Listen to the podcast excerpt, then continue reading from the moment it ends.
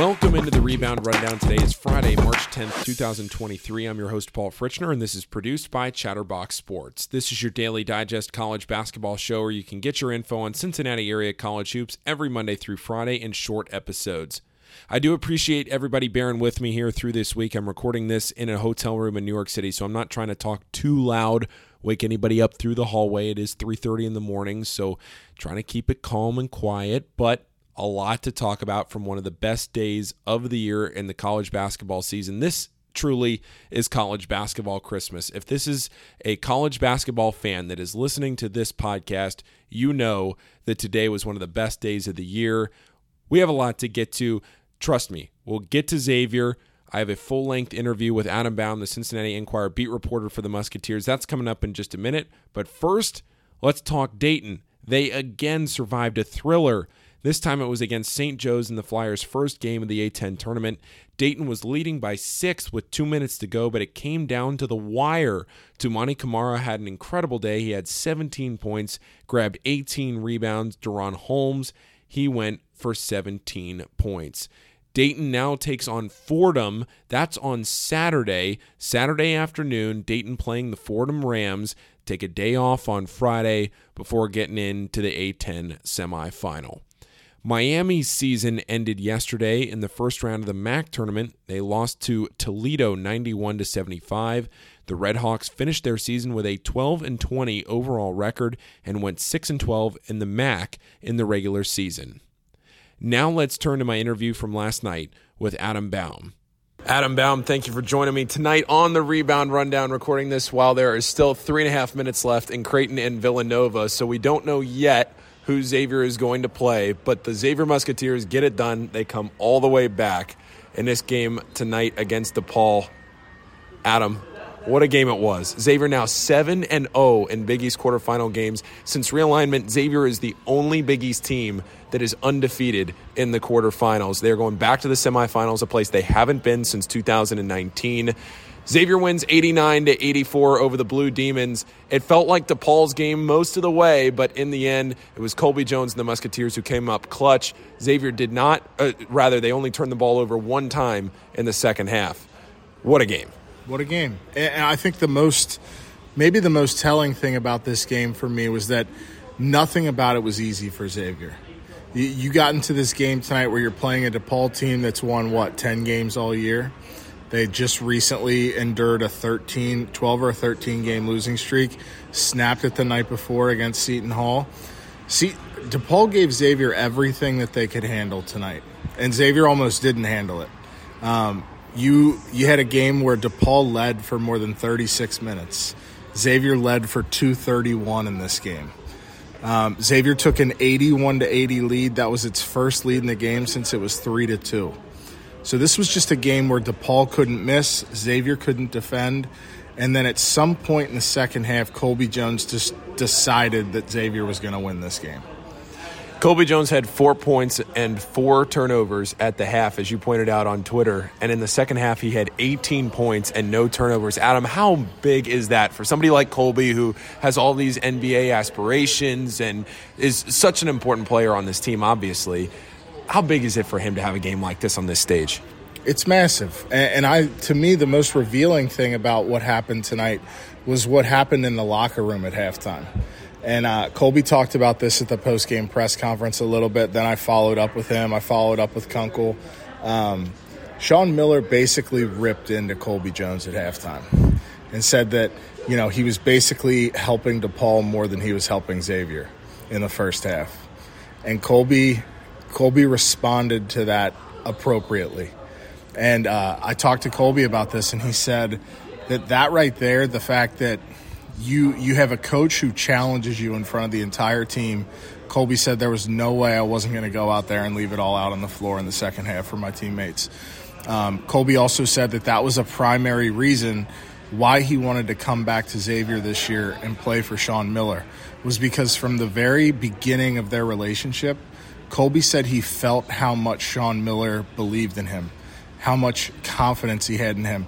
And this is essentially before Sean Miller has ever coached Colby Jones in a basketball game. He knew that. Um, Sean, one of Sean's selling points for bringing Colby back was because he envisioned Colby playing in games like this, doing what he did tonight in big moments when Xavier needs him the most. And that all came out tonight in a 40 minute basketball game. All the layers to that, they're like, this goes back a year through a coaching change to get to this. And through it all was just like Sean Miller believing in Colby Jones that he could do this. And tonight he did it. That's why it was massive. This sounds like the best case scenario for you as the beat writer. I had fun writing this one. yeah. Um, and I got another cool one too. So I'll tease it. But um, Xavier lost a few weeks ago to Villanova at home. And something happened after that game that um, is really funny.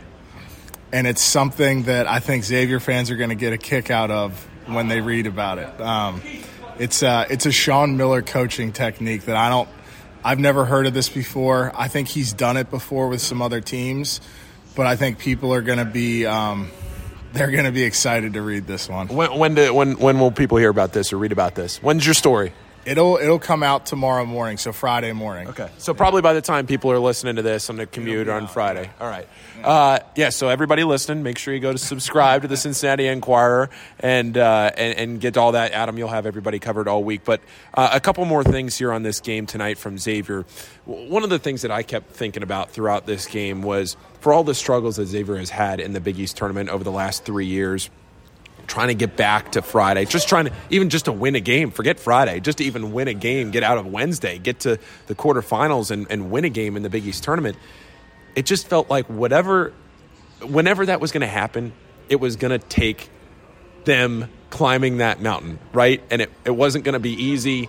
And now tonight, we saw that, right? A few weeks ago when Xavier played DePaul at home, at the under eight timeout, Xavier was leading 71 to 45. Xavier cruised to a win there. Got close in the end only because uh, some of the other guys got in the game and some substitutions happened. But in this game tonight, DePaul was leading 71 to 65 at the under under eight timeout, and it took everything out of Xavier to get this win.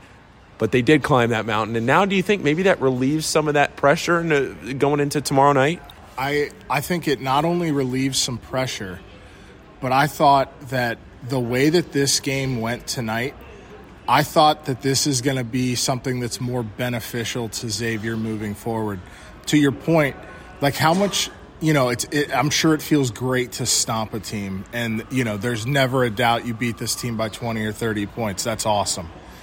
I think sometimes it's more beneficial when you have to grind it, grind, grind out a win, the way that Xavier did tonight. Like you, you learn a lot from these type of games, and this was a game where Xavier just didn't have anything going their way defensively.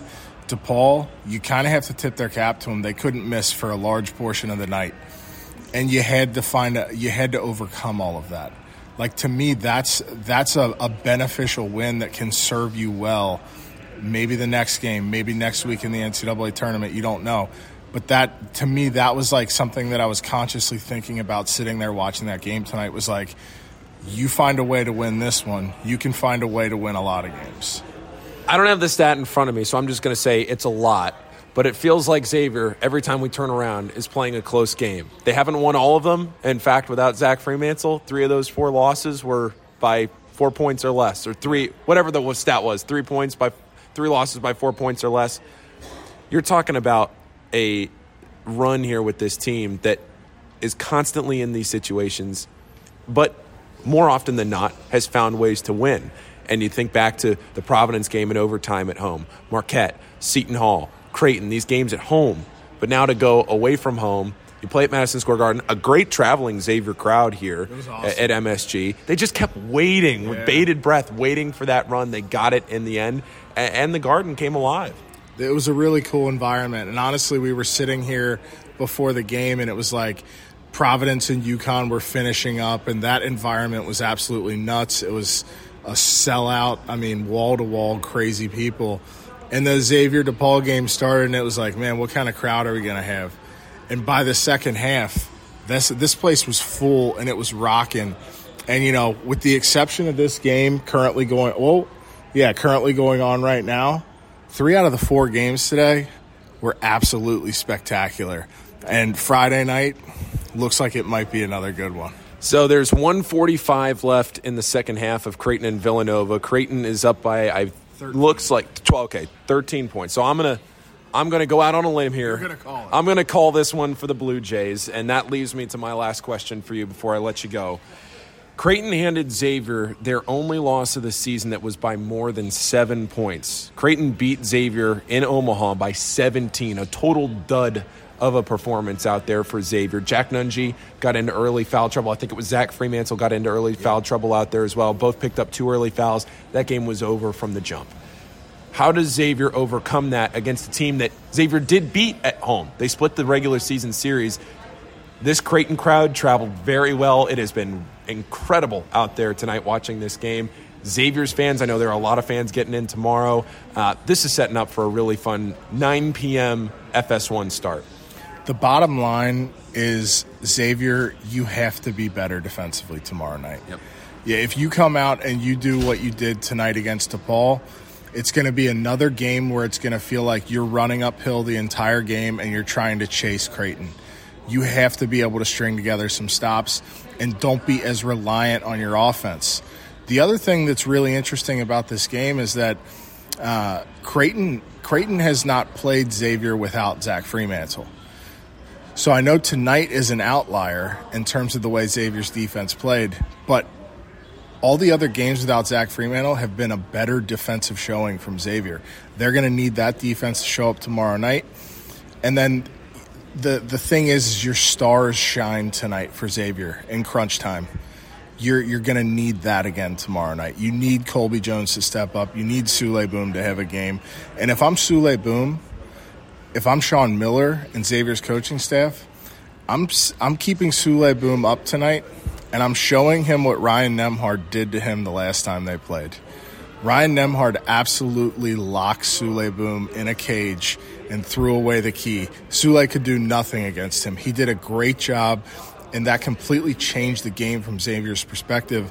That's why their offense didn't do anything was because Nemhard was so good on the ball in that game, took everything away. So to me, that's what I'm looking at.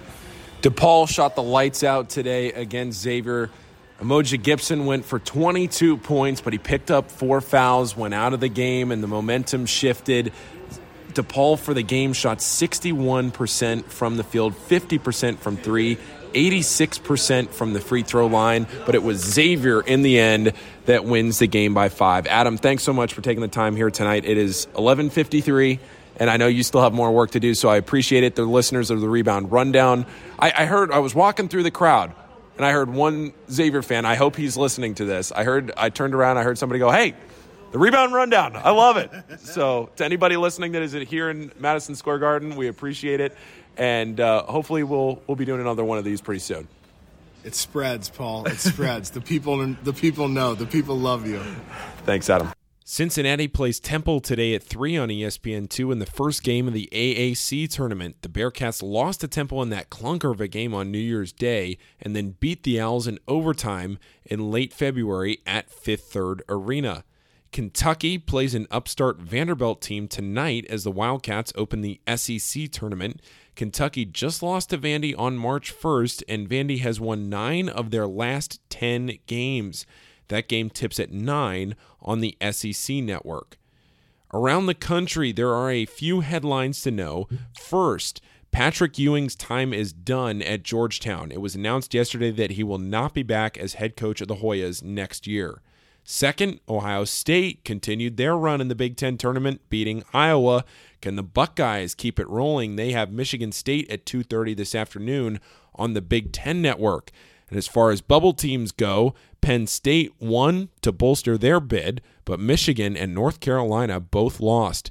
Seems like almost a sure thing now that North Carolina will become the first team since the tournament expanded to be ranked number one in the AP preseason poll and miss the NCAA tournament. What a day it was at the Big East tournament overall, though, here at Madison Square Garden. It was phenomenal. In the first game at noon, St. John's looked like they might pull off the upset against Marquette, but it was the Golden Eagles who finished first in the Big East regular season title race. They won the Big East regular season title, and they got it done in the noon tip off game. It took them five extra minutes. They went to overtime, but They beat the Red Storm and then at 2:30, wow, what a comeback from the Providence Friars, Connecticut. They were rolling early up by double digits for most of the game. The Friars came storming back, but the Huskies advance to Friday night. The top 4 seeds playing in the Big East tournament at Madison Square Garden, the world's most famous arena.